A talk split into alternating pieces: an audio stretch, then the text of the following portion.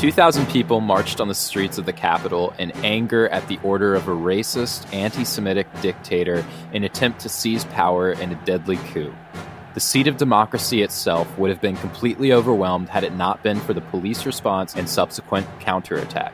Hitler would be arrested with Wait, shit. No, we're talking about the Trump thing right now.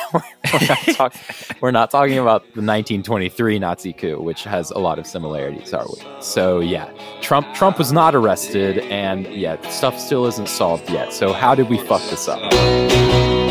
How did we fuck this up? How did we fuck this up?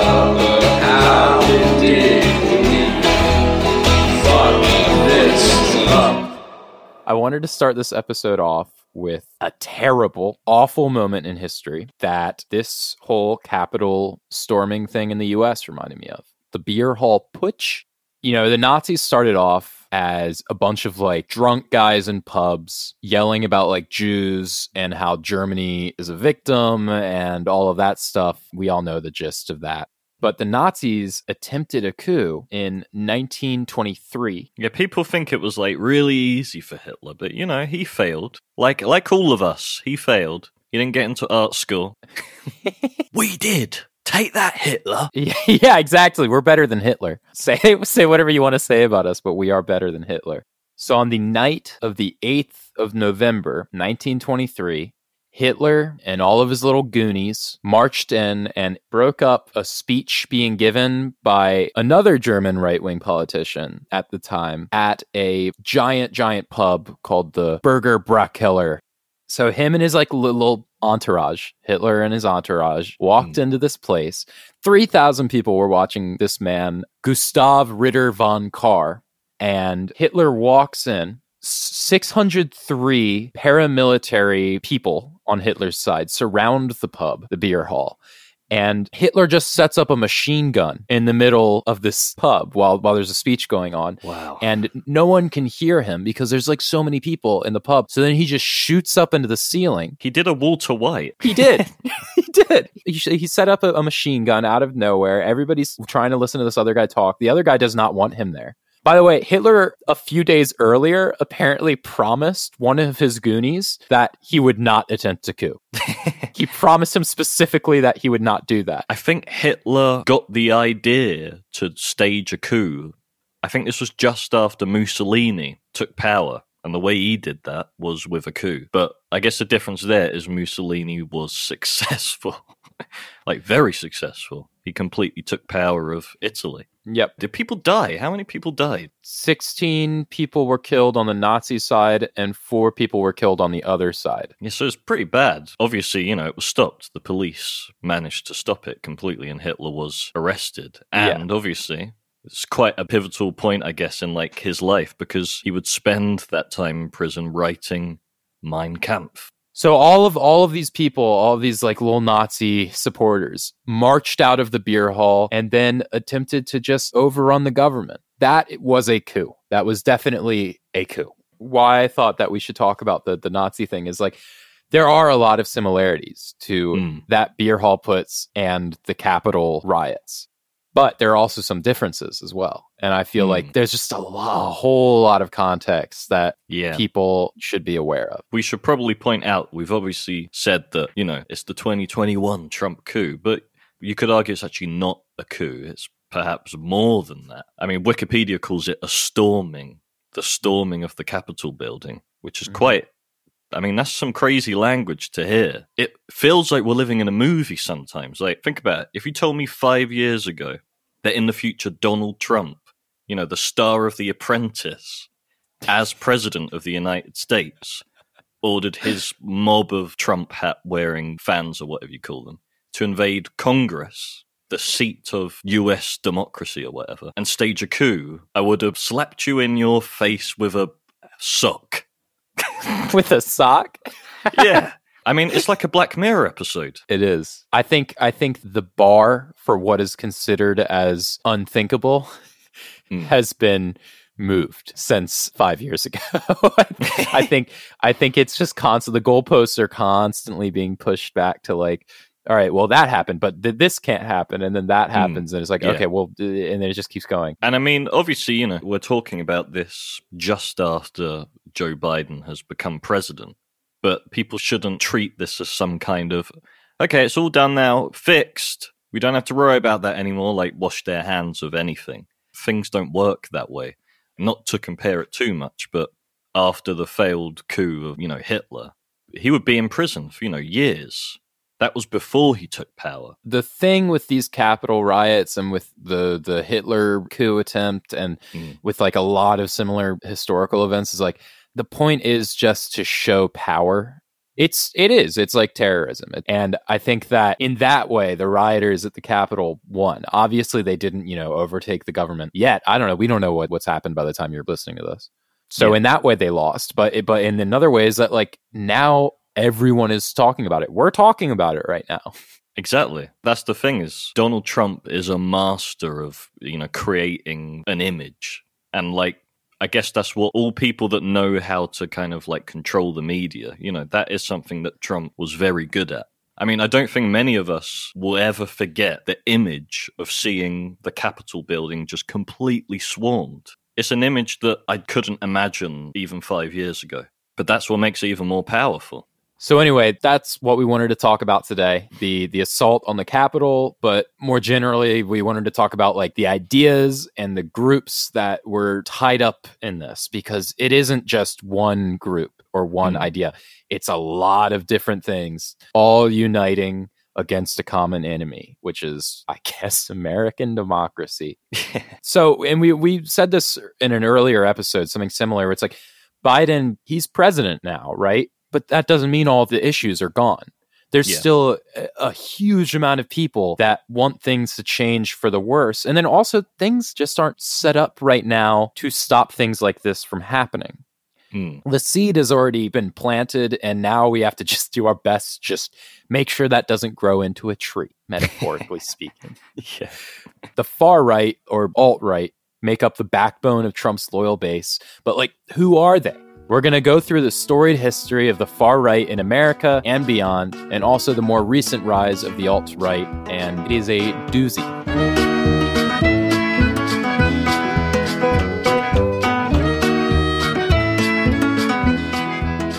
So, so Isaac, can you walk me through the timeline of the Capitol riots, just so we can get that over with?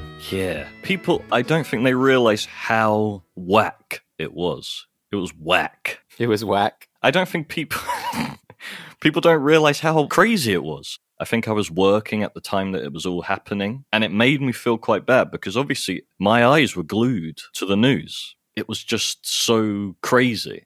So this all started with Trump, obviously. So this all started after Joe Biden won the election. Yes, that's it, right. I said that. Because apparently, to some people, that's actually not what happened to a large group of the population in America and almost all Trump voters, Joe Biden didn't win and actually Trump won. So Trump, before Joe Biden's inauguration, put something out on social media being like, okay, so we're going to the Capitol and we're going to protest against the inauguration of Joe Biden. And the exact words he put at the end of it was, it's going to be wild. And fucking hell, boy, was he right. It was wild. Did he say that? He said it's going to be Yeah. wild. That was in the tweet that he sent out. Boy, it's going to be wild. So it was on the 6th of January. I think it was when they were, whatever the word is, ratifying Joe Biden as president, basically like confirming him as Mhm. president. And that was, it's Mike Pence that had to do that. So, Mhm. which is quite a big thing. In a way, Mike Pence was going against Trump by acknowledging that Joe Biden was president, which is so weird when you think about that. So I think it started around like 12 p.m. and Trump was basically speaking at just a normal rally, doing his normal, you know, getting everyone angry about stuff. But, you know, he was clearly trying to incite something, you know, saying stuff like, we have to show strength. We can't be, you know, like weak, which mm. to me sounds like coded language. Oh my god! You remember in first year when that Trump song that you loved? Oh my God, yeah. I fucking love that song. I still do. Do you know what he used as he was leaving the White House? what did he use? YMCA.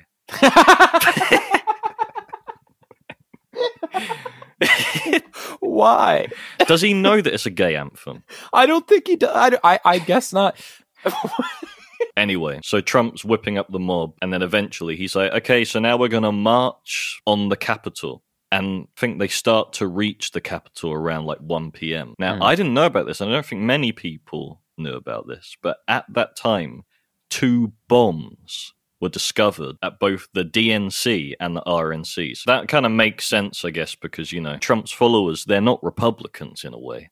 They're followers of Trump. It's so much less to do with the parties around 1 p.m., that's when it starts to really kick off. So, this was when Trump was finishing his speech. So, there was violence beginning whilst Trump was still talking, which means quite clearly Trump didn't care. Surely he would know. Surely someone would tell him, oh, by the way, they're kicking off. They're kicking off. They almost immediately overwhelmed the police perimeter. They have all these like barricades, chanting stuff like, whose house? Our house. Something that, that I found pretty interesting was that you generally see like a pro police sentiment when it comes to like Black Lives Matter Hmm. protests. I know, right? And the police are breaking up the protests there with like violent Yeah. means. You see people like all these far right wing white people going like, "Yeah, Hmm. stick with the police." But now, as soon as it's them protesting, it's just hypocritical. I think it just shows. And I know that's not like a radical thing to say. I know that a lot of Hmm. people have brought that up, but like it, it is just fucking ridiculous. I know. I guess another thing to say is that there was a very small amount of police there. So anyway, like around 2 p.m., I think that was when they finally got into the Capitol building.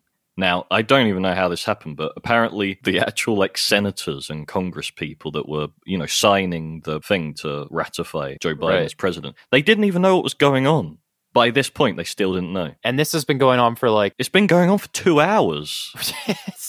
nobody told them. Apparently not. I mean, I guess they were busy doing something pretty important. this is the craziest thing. So at exactly 2:11 p.m., the rioters finally break into the building, and 2 minutes later they were at the doors of the Senate chamber. The senators are still inside.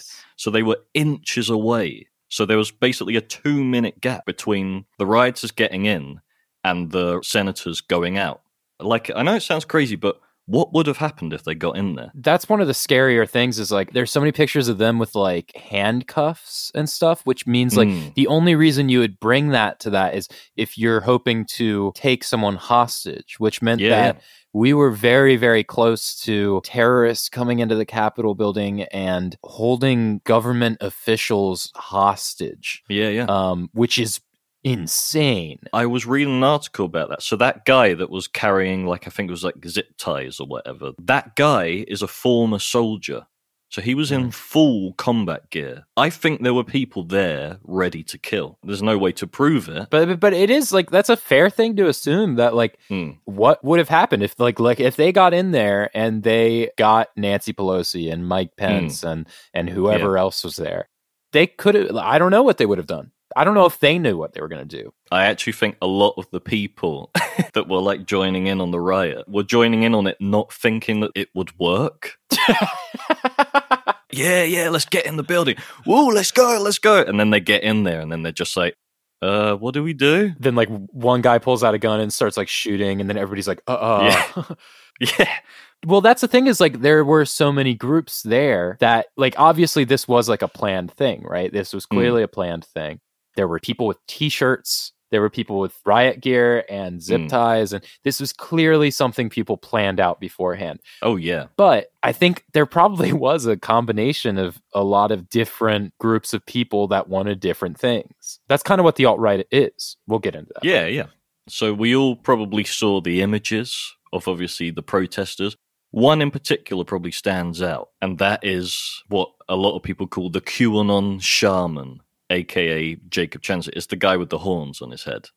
Right, yeah. There's actually a clip of the moment that they get into the Senate chamber. And I think this just has to be listened to to get an idea of just how kind of wacky the whole situation is. Let's listen in. So this is as the protesters got into the building, the QAnon shaman like leading them all. And then he stands in the, the speaker's chair. So let's have a listen. Hey! Fucking hey, man.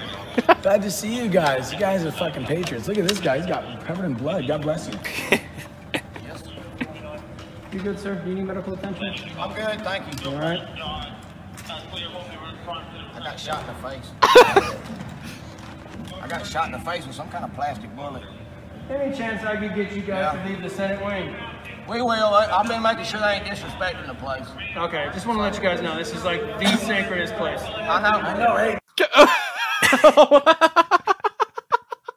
I just want to let you guys know, um, this is like the sacredest place.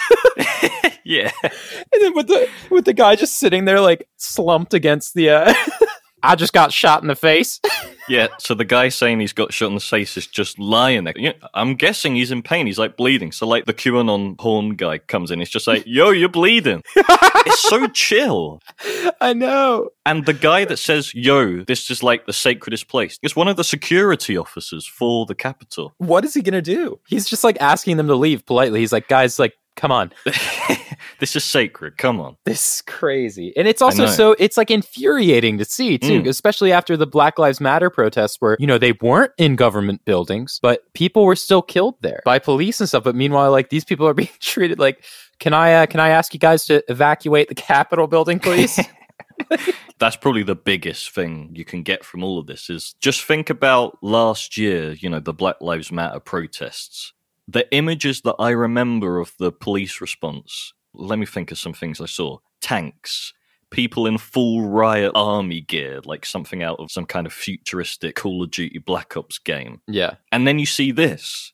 Like, most of the police didn't even have guns, which, considering it's America, that's actually insane. I mean, like, there's like a shitload of like armed police outside Parliament. There's no way you could get into Parliament. It's impossible. I would have said the same thing about the Capitol building. Honestly, I, I would have said that. I'm still in shock that this happened. That's why we're doing this episode, I guess. But there is now evidence of this that many of the people part of the protest were police officers, either currently or in the past. There it has been a suggestion of someone inside knew there was some kind of plan. We know now that obviously this was in the works for much longer than it seemed. Okay, Laura, listen, if you've gotten this far into the podcast, I'm going to assume you are not alt right. You may be, you may be anger listening to this, which is, you know, fair. I get that.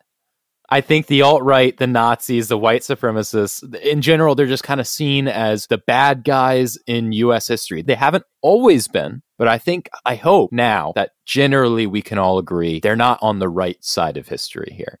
More recently, we've seen like a, a new ideology build up from this neo Nazi, white supremacist, far right swamp. And it, it's it's built up on the internet, which is why I think so many middle aged and older people might be a bit confused about it because it is in like the depths of the internet that these things are growing. So I thought we could just talk a bit more about that to kind of demystify it a bit because I think they get a little bit more Mm. power from people thinking they're appearing out of nowhere when actually they appear from really fucking embarrassing places.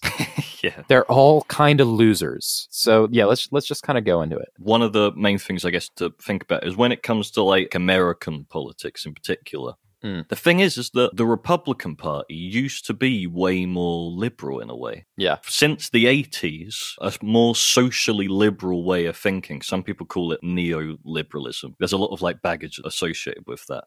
But we got to a point in time, basically, where people decided okay, all of the bad stuff that the Nazis did, let's just forget all that.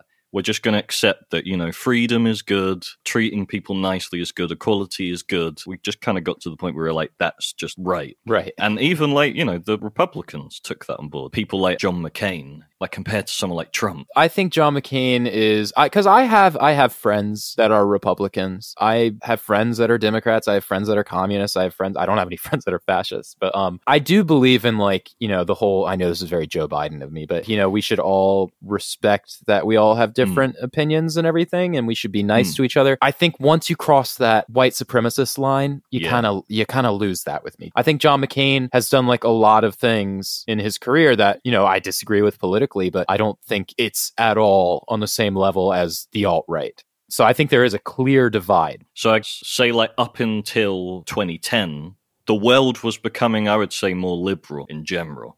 Now, I guess that slightly changed with George Bush. So I was looking at stuff, and George Bush was bringing in these ideas of like religious conservatism. And obviously, Christians thought that he was this kind of savior of Christians and all that kind of crazy shit. Some thought he was the Messiah. It was almost like a teaser of what was to come. but still, like compared to Trump, George Bush is super liberal, which feels weird to say. He has more in common with even someone like Obama than Trump. So, like, really, the alt right started in 2008, and it was started by someone called Richard B. Spencer. And he was basically just a dude. He's just some guy. He grew up in Dallas, average student, nothing particular about him. He's just like a white guy. Now, he started a website and, and a magazine called The Alternative Right. Now, here's the thing when I was looking into it, like when I was seeing stuff that he said, I think the key thing is it wasn't a reaction against liberals, it was a reaction against what had happened to the Republican Party. So it was more, oh, the Republican Party is too nice now. so we have to make it worse. So I think I think there there is a theme that's happening where the alt right is kind of filling that void over there, and there's a there's a theme with that happening with the Democratic Party as well. That people are becoming less and less content to be in these parties. They feel less and less heard by Yeah. these parties. There's a whole like neoliberal thing um, where I know a lot of I'm friends with a lot of proudly far left people, and I would I would say even I lean towards that. But I think that they're not happy with the Democratic Party there definitely is like a far left movement happening. I mean, just look at like Bernie Sanders, even though he's not really that far left. He's definitely different from like Hillary Clinton. Whereas like these alt right white supremacist people are different from John McCain. Like the term neoliberal tends to be, I, I think, uh, is used in a lot of different ways. The best definition is basically socially liberal, economically conservative. That's like the simplest way of doing it. So then that makes sense with why the alt right wouldn't like it. Because they're like, well, it's all well and good, but you like black people? Yeah. And then it's like, that's too much for them. People on the left would be like, oh, yeah, I don't like Obama because he's a neoliberal. So, in a weird way, there's a kind of agreement at both ends of the spectrum. There is a quote. It talks about like the horseshoe of the political spectrum. I mean, you look at the USSR and you look at the Nazis, completely Hmm. different approaches to things, had some very similar conclusions in some Hmm. ways. When it comes to Jews, both didn't like them. When it comes to like, you know, authoritarianism, very similar. So, it was Richard B. Spencer that started it. And he's a proud ethno nationalist, he will call himself. So, here's the thing the alt right, they were not going to come out and be like, I'm a Nazi. Now, here's the thing they are, though. so, they tend Yeah. to use all these other terms. So, he calls himself an ethno nationalist. He's a racist fascist. Let's just be like honest. It's all built around this idea of like going back to this like European idea of whiteness, and we have to go back to the days of I don't know swords and knights and kings. They just I don't know. They really like Lord of the Rings or something. I don't know.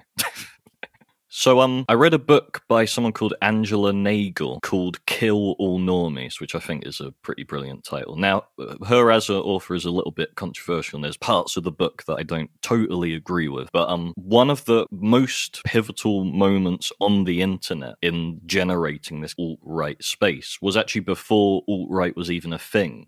Gamergate. This is quite a big thing on the internet. Now, it doesn't seem like that would be connected at first. Basically, every single group that would become the alt right started with that. And Gamergate was like pretty big in the time. it was 2013. huge. Like I, I it? remember it. The thing where it's like I don't even know what it is. I don't even know if anyone really knew what it was. People were annoyed at this journalist who had sex with a game developer. Was that true? Did that actually happen? Yeah, it happened, but first of all, whatever. Yeah, who cares? So her name was Zoe Quinn. Her boyfriend broke up, and then he wrote this big long article basically being like, Oh, she's so awful, this and this and that. And it's really horrible. And it became Right. this huge, huge thing.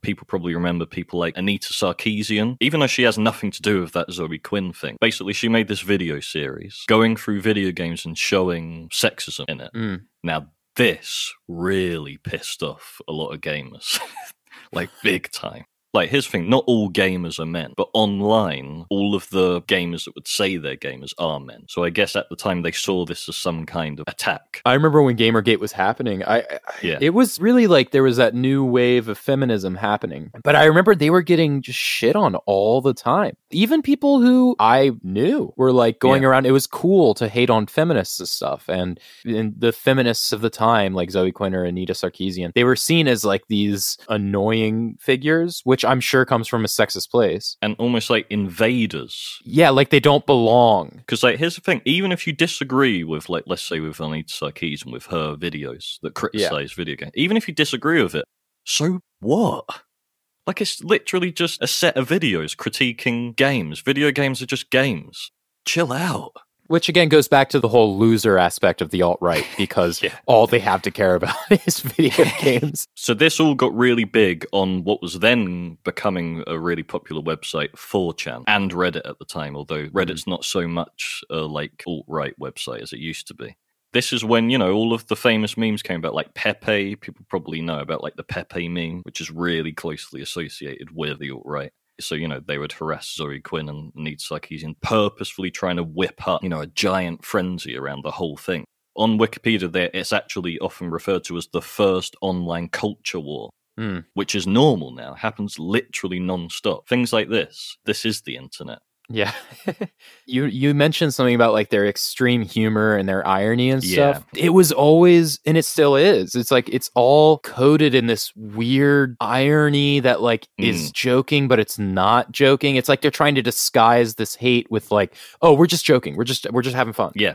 That's like a massive hallmark of it. I think the reason they do that, and this is something that Kill All Normies often talks about, is because then what you get is a lot of people become part of this that aren't actually part of it, if you know what I mean. So there was probably a lot of people that were part of the whole Gamergate thing that weren't like, I hate women. I hate all these fucking women. They were just more like, haha, funny memes. Let's have a go at all these, what they would call SJWs. You see what I mean? Yeah. you know, they see it as a joke. If someone could just share one thing, that's quite harmless. But if it's like thousands of people doing it, then it's like this giant thing.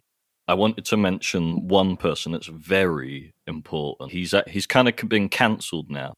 One of the most significant people to come out of the alt right group at this time, and it was linked to Gamergate. That's actually how he got famous, I think. 'cause He kind of jumped on top of. It's someone called Milo Yiannopoulos.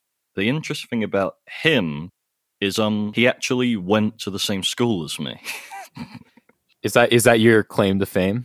yeah, God, it's what a claim to fame though. Obviously, I, I don't know him. He, he's way older than me, so I don't know him. We're not But- friends, I swear. he started Breitbart, which is the right wing newspaper. Now, from that, you fast forward to 2016, he was part of Trump's campaign next to Trump. It all starts from Gamergate, which is really weird when you actually think about it, what a stupid beginning of a political movement. right? It's so dumb. It's all because of fucking video games? Are you shitting me? yeah. But anyway, he got cancelled recently. So he was a huge thing. He was maybe like the most important person in all of the alt right, which is kind of crazy that he went to the same school as me when I think about that. Because when I kept looking into it, his name just constantly comes up. Such a big figure. He was cancelled because in an interview he um opened up about a relationship he had with a teacher while at school, which is very interesting to me. At your school? Yeah, it must have been. So he had a relationship with a much older male. So he would have been, Oh, like God. 15, 14. And he said that was good. So he was Oh. condoning underage sex, basically. Oh no. And that's what finally got him done. I mean, I think it's important for us to acknowledge like he was clearly a victim. Yeah. We're not blaming him for having a relationship with it's obviously the teacher was taking Hmm. advantage of a student and that's never Yeah. good. You know, he was like really bullied at school. Like, so he's gay, but he's also homophobic. Now, this goes into the whole thing of irony. So he's kind of like the epitome of all of that. He's this very flamboyant, over the top gay guy, constantly joking about having sex with guys and all that kind of stuff. But then at the same time, criticizing that. It's kind of weird because that's the kind of humor that, you know, 4chan and stuff really like, even though he's being serious. Laced in with all that joke is r- real vitriol. What's fun, I think that is something that the far right and the far left have in common is just like a deep, deep love for extreme irony. Like I look, I I like a joke. I'm a funny man sometimes. If- you're just constantly ironic all the Mm. time, there's other forms of humor as well, and it just get it's tiring. Right, I'm just going to say one thing. A lot of these people just aren't funny, full stop. Oh no, they're not. They they think they are. It will literally just be like, lol, N word. That's so dumb. That's not funny because it's just not a joke. They think that's funny. There's no setup there. There's no like context in any sense. It's just being extreme for the sake of being extreme. It's you know what that reminds me of? It reminds me of like Tumblr humor, which I Mm. which ironically they would hate this comparison. It reminds me of the humor where it's like teehee so random. Yeah, it is basically like the opposite of that. It's just saying something to get a shock reaction out of someone.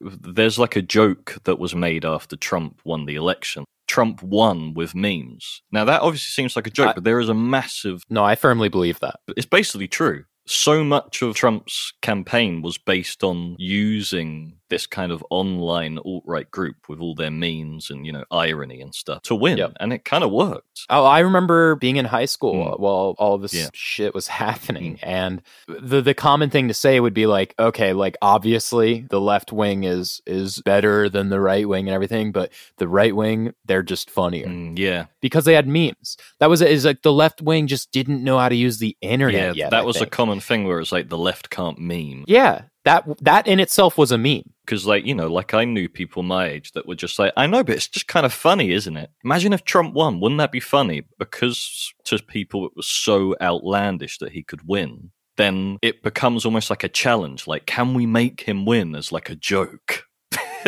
Yeah. the like the greatest joke ever. I think what happened is because of all this Mm, humor or uh, attempt at humor, I guess Mm. they kind of like you were saying Mm. is they they roped in all of these people that wouldn't Yeah. have joined in if they were just straight up like I believe that women aren't yeah, people. exactly. I don't think that would have gotten as many Mm. people. There are so many people that were roped into this without really realizing it, and they didn't realize that so many of these people online were actually serious Yeah. about the things they were saying. I think they thought it was all a joke Mm.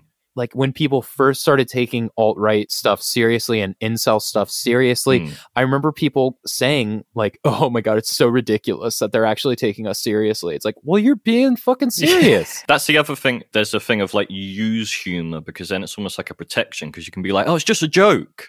Yeah, uh, Trump becoming president, lol, joke, prank. We pranked you. Just got pranked. Which then reminds me to like to call back to the Capitol riots hmm. when Trump was like, "Oh, well, he was egging them on, Yeah. on and on and on hmm. for a long time." Him and a lot of other Republican politicians who I think should be out of office.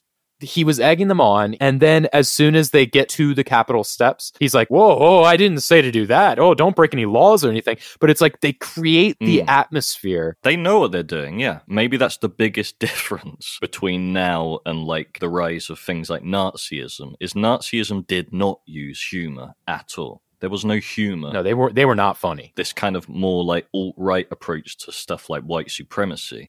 White supremacy coated in this ironic coat to the point that you sometimes can't even tell it's real. It makes the pill easier to swallow for people. they love that because they love all their fucking pills. Yeah, they do. I know. I did that on purpose. it's basically just the Nazis with jokes. And it makes sense. And I think it's because they realize that we live in a time that everyone is like predisposed to be like, oh yeah, Nazis are bad. Yeah, the Nazis, they did some really, really bad things. And they're probably the example of the worst thing ever, basically. So therefore, the Yeah. only approach is to like, well, how can we do it? We make it into a joke.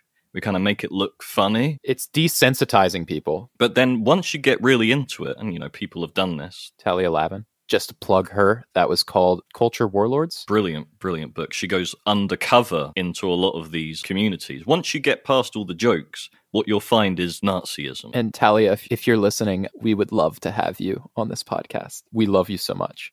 now, in the UK, there were similar things like obviously Brexit. Not in the same Mm. way, because like my experience of Brexit was more like guy in a pub being like, "We need our freedom," Yeah.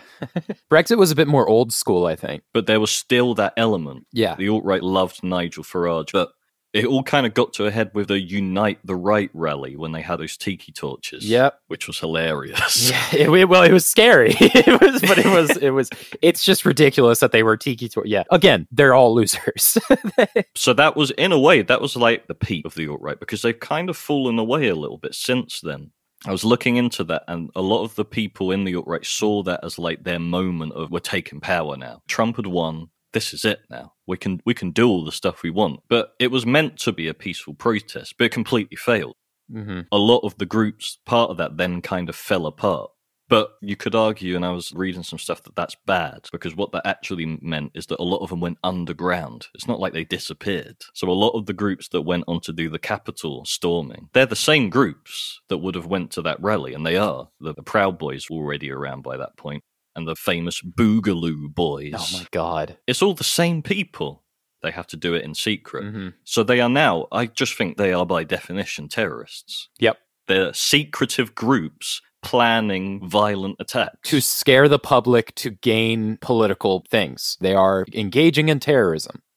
I, I think that the Unite the Right rally is really, really similar to what happened at the Capitol riots as well, because I, I think the both of them were trying to do the same thing, which was show their strength. They're trying to seem as scary and as big and as as important as they are. And you know what? I think we should just refuse to give them that. They're all fucking losers and they're all nerds. And by the way, let me just say, nothing wrong with people who play video games. Nothing wrong with a nerdy person. I consider myself a bit of a nerd. And it scares people like it's it, especially if you're like a minority. It's fucking terrifying to see. It was a terrifying image. They were shouting, Jews will not replace us. Yeah, that scared the shit out of me. I mean, I, I think it definitely made them, it made people take them more seriously, which is exactly what I'm sure the Capitol riot is going to do the same thing.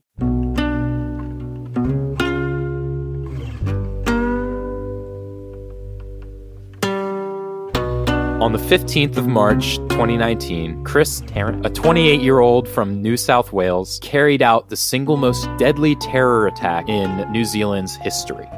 But who was this guy? Uh, for the most part, to any outsider, he was just your average white dude, right? Like we all know Craig. The ultimate white name. So anyway, New Zealand historically has, has been a pretty safe place. Uh, there there has been uh, very very few mass shootings in Mm. New Zealand. yeah. Which isn't too surprising. There are deep seated racist stereotypes when it comes to the idea of a terrorist across the Western world. Usually, like people think of either a, a black or a brown person because of, uh, well, racist ideas that are racist misinformation. But this guy was a terrorist. The truth is, is that he was a dedicated white supremacist ever since he was 14. I think it was 4chan that he got into all this. So again, this is linking back to the whole online radicalization thing. Later on, he would use the inheritance he got from his father, about half a million. What the fuck? Now, if anything, that's white privilege. I know, yeah, what the hell? What is he angry about? So he used that inheritance to travel the world, connecting with the international far right network. A common place a lot of people go is um Ukraine. American white supremacists will go to Ukraine and train with their militia, basically Nazis. They are like the leftovers of the Nazis. And they have more power than the government. And a lot of the white supremacists get trained by the Ukrainian militia and then go back to the countries to commit terrorist attacks. It's- Right. It's, quite scary. So he was already connected to this like giant far right network. So Tarrant arrived at the Al Noor Mosque at 1:40 p.m. during Friday prayer with a large arsenal of weaponry, around six guns, and began shooting. There were 140 worshippers there in mass. And what is terrifying to me, they target these people in times where they feel safe. And that is the most terrorist aspect of this to me is that you're attacking helpless people in a place where they feel safe, in a place where they feel at home, in a place that that represents their culture. It's disgusting. To plan this attack, he was every week going to the mosque and praying like put on an outfit. That's so awful. to the point that they actually got to know him. The crazy thing is that the first person he shot just before shooting him said, Hello, brother. I mean, they recognized him. He, he'd been going to the mosque, you know, pretending to pray and stuff, secretly planning what he was going to do. He had blueprints of the building. It was very, very, very well planned out. He did that just to to betray their trust even more. That just infuriates me to read about. So anyway, not only is it bad enough that he was shooting into a crowd of 140 people in a religious building, he was broadcasting the entire thing live on Facebook to thousands of people watching this. Crazy. On top of that, he attached a portable speaker to his bulletproof vest that blasted out popular like alt right meme songs like "Remove Kebab." It, it- it's, just like he wants to humiliate these people as well as terrify and murder them. and also turn it into this joke that then all the supporters of this on 4chan, you know, replay Yep. as if it as if it is a meme. Yep. I mean, that is one thing that the Nazis did do with humor is they would use caricatures of Jews as like a like an overweight, large nose, ball. Like Hmm. they, they had very specific jokes to dehumanize Jews, and I think that this kind of triggers that in my mind for me. Playing that "Remove Kebab" song or whatever, like that, it is trying to turn this into a caricature of a thing. It's trying to make people desensitized to it. I think that's the key thing that to me makes it a terror act very, very explicitly because it's a spectacle. Yeah. It's not just a crime. It's meant to actually be something more than that.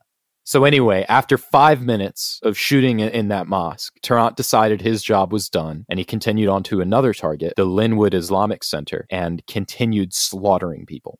After he was done, 51 people were dead and 40 people were injured.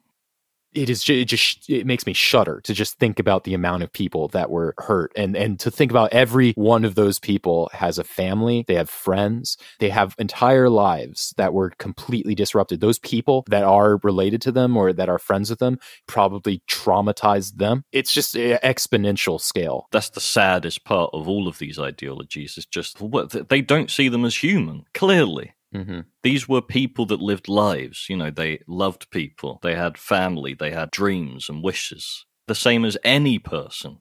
He wrote a manifesto, which I think you know more about um, than I do. So, Chris Tarrant is the author of a 74 page manifesto called The Great Replacement. Like, if the alt right were going to have a Bible, this would be it. Mm. Before the attack, Tarrant posted this onto 4chan, Twitter, and then I think he also emailed it to a number of politicians before he began the attack.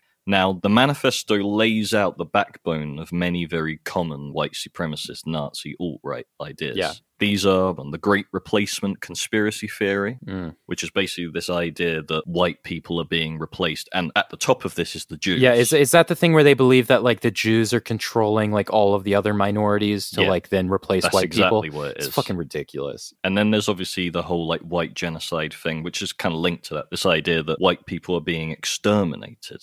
And again, at the top of that is the Jews, apparently. Yeah, of, of course. Yeah. In his thing, he claims not to be a Nazi, using, you know, again, the term ethno nationalist. Now, here's the thing that's really interesting about all of this. It's claimed by many, like both in the alt right and journalists, that it's like a shit post. Now, this is the thing that really underpins the difference between the alt right and the far right, is that the whole manifesto. Now, don't read it. After this um happened, you know, news sites just put the whole fucking manifesto up. Like, think about how crazy that is. Jesus. So they're just giving him exactly what he wants. That's exactly what he wanted people to do. He wanted them to put it up on the news because he wants everyone to read it. And what you'll see is that most of it is memes. And there's things that are true in there and things that obviously aren't. There's bits that don't make sense. So it's very calculated to both be an actual manifesto that people can follow, but at the same time, trick people that wouldn't understand all of the lingo. it's just it just an inf- it makes me so annoyed to just even hear about it. God. all of it is a meme. Even the whole manifesto is a meme. I'm sure after all of the alt right people were laughing, being like, oh, look at all these news organizations sharing the manifesto. They don't even know, like, that half of it is just a joke. But then actually within that is an even darker truth. H- him as a person, and he's just one of many alt right extremist terrorists. But he's probably the most significant because of that manifesto, because that's acted as such a big building block of stuff Yeah. he's an icon in the alt right now. That's something you'll find in a lot of the alt right is there's these like figureheads that act as these icons in the incel or what they call the incelosphere. They really idolize Elliot Rodger, the guy that killed university students. They all have their icons and they're all Mhm. serial killers. If your icon is a serial killer, something is very, very, very, very, very wrong. Yeah, I'd I'd I'd say that's that's fair to say. But then it's rowing because, you know, there's potentially hundreds of thousands of people idolizing these people. And I think that's why it's important that we have to really keep a, you know, like a check on it. Because it's like you were saying, like older people just don't really understand that all of this stuff is just basically online. And they're never going to get any of the memes, obviously. Oh no, they don't understand normal memes. Yeah, it's- it's just like way beyond that.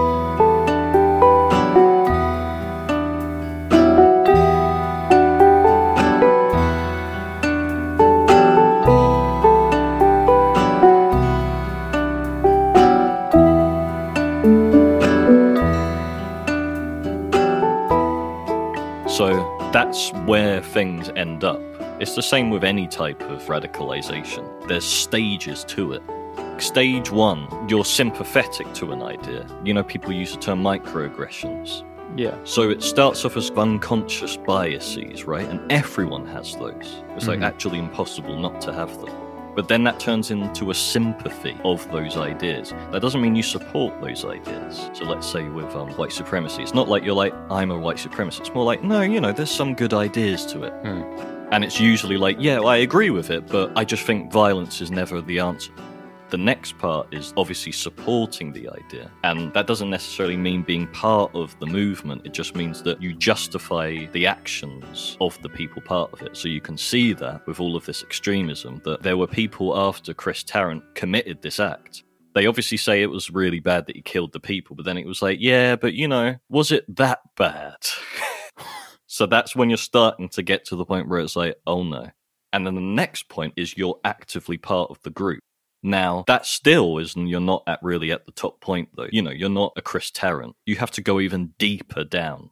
So it really is quite simple. It starts from biases to acting on those biases. Then it turns into discrimination. Then it turns into violence and it ends with genocide. And you can see that with everything. Like, even though obviously we can see it with the alt right, you can have it with any idea. So it happens with incels. It's not white supremacy. With that, it's hating women. hmm Doesn't matter what the thing is.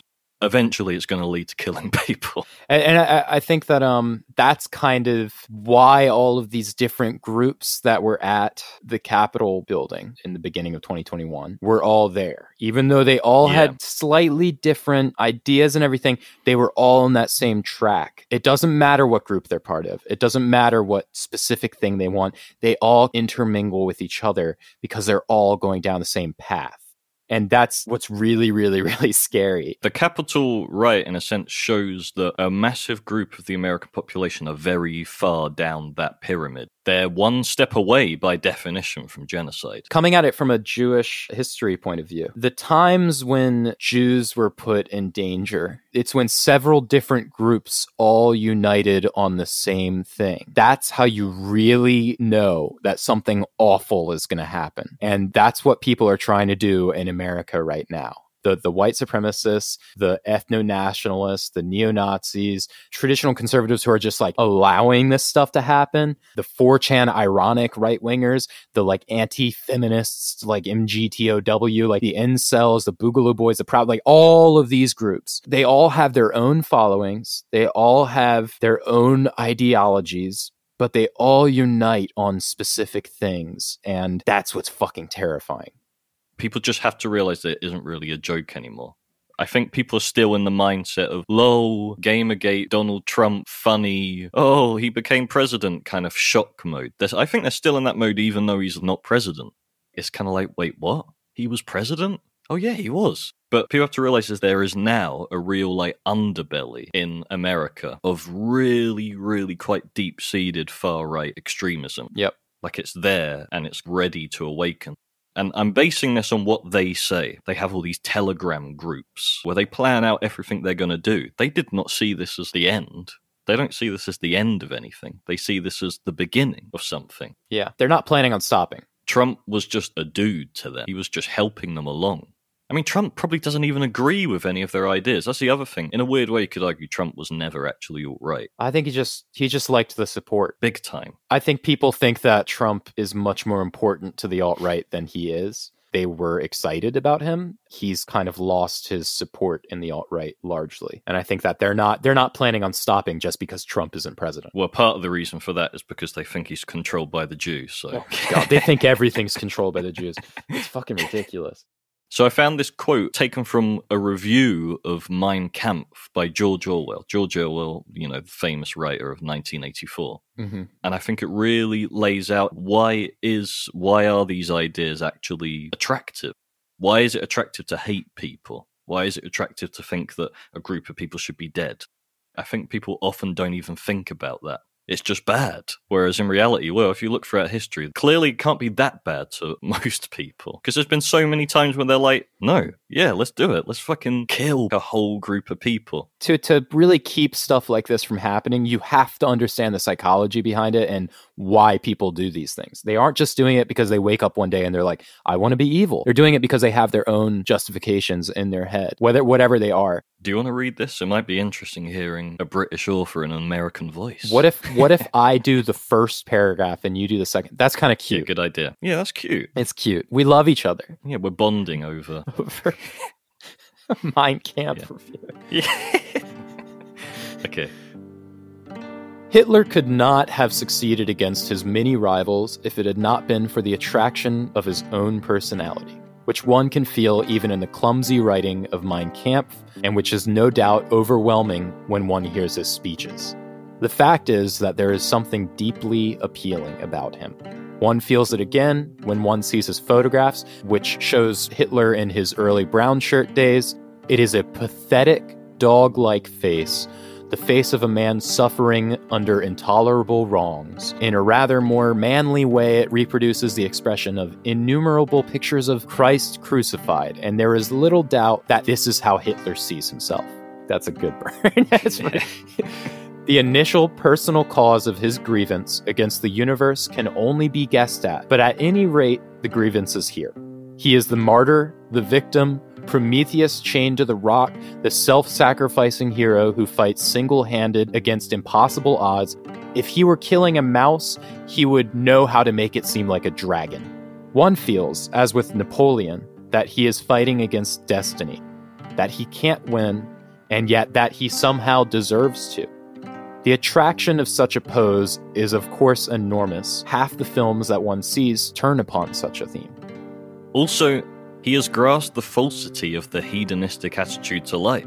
Nearly all Western thought since the last war, certainly all progressive thought, has assumed tacitly that human beings desire nothing beyond ease, security, and avoidance of pain. In such a view of life, there is no room, for instance, for patriotism and the military virtues. The socialist who finds his children playing with soldiers is usually upset, but he is never able to think of a substitute for the tin soldiers tin pacifists somehow won't do. Hitler, because in his own joyless mind he feels it with exceptional strength, knows that human beings don't only want comfort, safety, short working hours, hygiene, birth control, and, in general, common sense. They also, at least intermittently, want struggle and self sacrifice, not to mention drums, flags, and loyalty parades. However, they may be, as economic theories, fascism and Nazism, are psychologically far sounder than any hedonistic conception of life. The same is probably true of Stalin's militarized version of socialism. All three of the great dictators have enhanced their power by imposing intolerable burdens on their peoples. Whereas socialism and even capitalism, in a more grudging way, has said to people, I offer you a good time. Hitler has said to them, I offer you struggle, danger, and death. And as a result, a whole nation flings itself at his feet. Perhaps later on they will get sick of it and change their minds, as at the end of the last war. After a few years of slaughter and starvation, greatest happiness of the greatest number is a good slogan. But at this moment, better an end with horror than a horror without end is a winner. Now that we are fighting against the man who coined it, we ought not to underrate its emotional appeal. George Orwell, The New English Weekly, March 21st, 1940 when you consider when it was written, it's before quite a lot of the worst things that are about to happen. I think he's kind of cementing that idea of like you just you Mm. have to understand why that appeals to people. You can't just go like, "Oh, never talk about it." da, da, da." That's why that's why we're doing this podcast. That's like why we talk about these things that that upset us because you have to understand it to really fight it. Yeah. Also, there's actually a bit from this review that was actually taken out retroactively by like George Orwell fans. He actually says, "Have to admit that I like Hitler." You can see why they took it out, but he actually goes on and he says, I like Hitler in the sense that I want to kill him for what he stands for, but as a person, I feel no anger towards him. I don't know why they got rid of that because I thought that's quite a. That kind of sums up what he's saying. He's talking about that charisma. I mean, watching old videos of Hitler, I don't know what the fuck they're talking about, but he undeniably had a lot of charisma when it came to winning people over. And I get what he means. He has this air of just being a person. He is still a person in the way, and I'm sure you know. Right, I don't want to. I'm editing this out. Look, Hitler's just not that bad. But I think he just makes a really good point there, where it's like people assume that what people want in life is just to be safe and happy. When why would that be all they want? Clearly, some people like to be, you know, soldiers. They want to fight. They want to fuck shit up. They want to kill people. Maybe they don't want things to be good. Hmm. I think that explains a lot. You could even maybe say that in terms of like the ideas that people have in the West, very progressive. Gay people are cool. Civil rights is good. Equal rights for men and women. To the point where it's like, well, what else do we do? There's nothing. There's nowhere else to go. So the only thing you can do is to go back.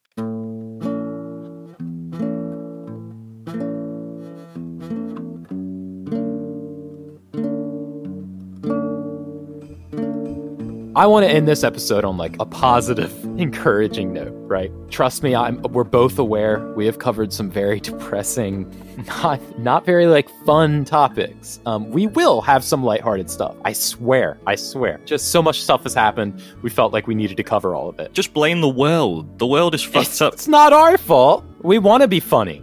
That's all we want to do. But we can't. We have to be doing all this shit. I want to end it on like an encouraging note, right? It's not all doom and gloom. It's all it's not all hopeless. Especially when you dig around in history forever, it might seem like there's no option. It might seem like this stuff is just happening to us and there's nothing we can do about it. Hmm. That's not true. There's oh, what's that quote? It's like a quote from Edmund Burke. This quote really sticks with me. The only thing necessary for the triumph of evil is for good people. It says men, but I'm going to say people. For good people to do nothing. And I really honestly believe that. I really honestly believe that at our core, humans are a pack animal and we like getting along with other people for the most part. I think there are so many easy ways of, of making people really tribalistic and like against each other. But I think there are even more ways to make people want to work together. And I think that the only way that these alt right people are going to win is if we let them we need to be public being against this stuff. We have to be actively talking about the holes in logic in this stuff because we can't let this be the fall of civilization, guys. Memes?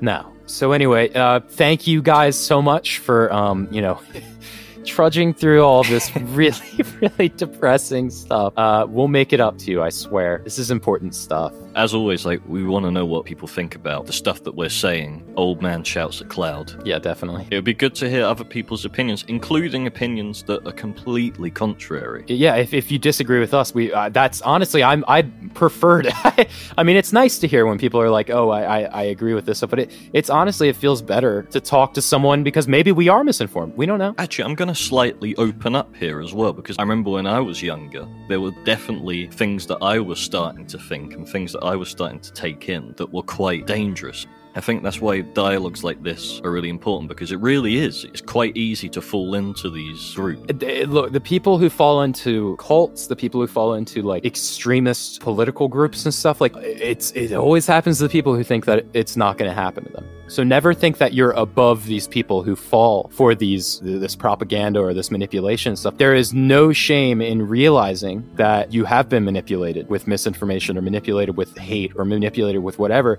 there's no shame in, in admitting that and then changing. It's never too late to back out of that As always, get us on all of our social medias at Yep. How Did We FCK This Up. It's been great hanging with you. We hope we haven't depressed you too much. We, we and we got some very nice messages about. Um, we put our first episode up. It's up and live now. We're gonna be posting weekly. It really means the world to us, guys, that you like it. We'll do it even if nobody likes it. We just enjoy doing it. But it's nice that people like it. even if you hate it, no, that will make me want to do it even more. Just to prove you fucking wrong. Fuck you. I'm going to make a podcast no matter what. That's right. But we love you. We love we you. Love you. We love you.